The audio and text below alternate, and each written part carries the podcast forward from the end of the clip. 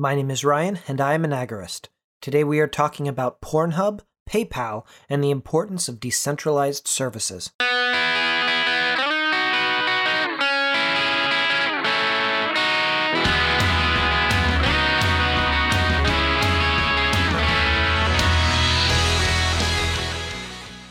In any top website ranking you'll read, Pornhub is always high up the list. It is one of the biggest and most heavily visited websites on the internet. That being the case, it was a huge shock when PayPal abruptly dropped them from its service in 2019. This didn't just affect the website itself, but also their hundred or so thousand performers who were paid via PayPal. This was people's livelihoods suddenly being cut off. Yikes. This leads to an important question Can you really be free if you have to trust a third party for payments from your customers or clients? Are you really free if your livelihood depends on someone allowing you to use their system?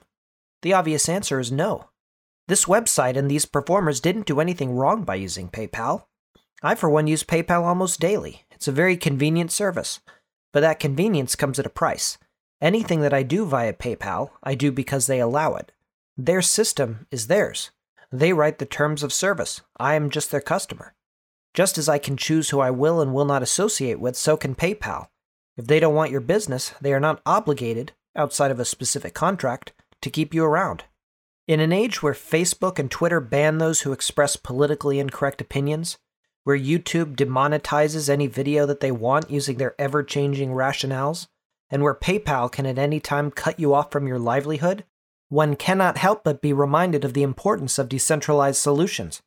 Anytime you have a central group or company or anything which controls a service you use, you are left at their mercy. They are a bottleneck for your freedom.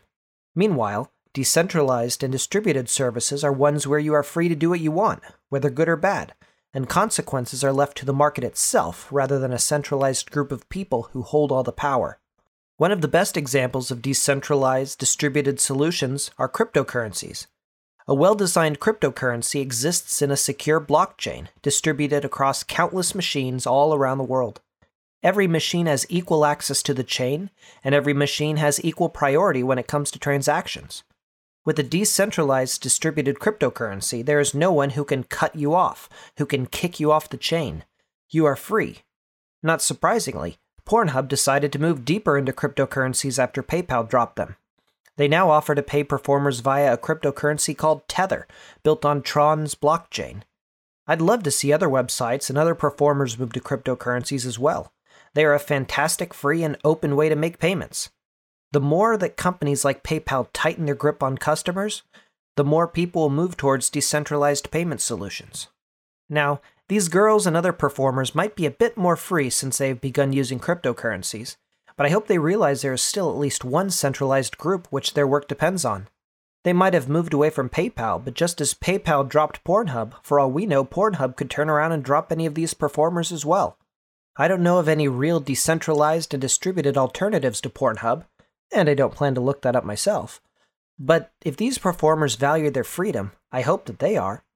Being an agorist means finding ways to be the most free now, despite anyone and anything around you. One of the best strategies toward freedom is finding decentralized, distributed solutions to our needs today.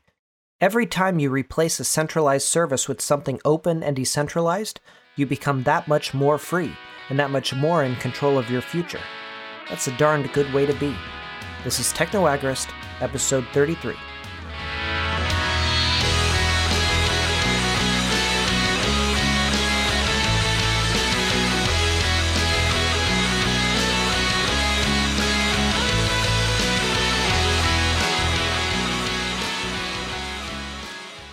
This is an MLGA Network original podcast. Find more great content at mlganetwork.com.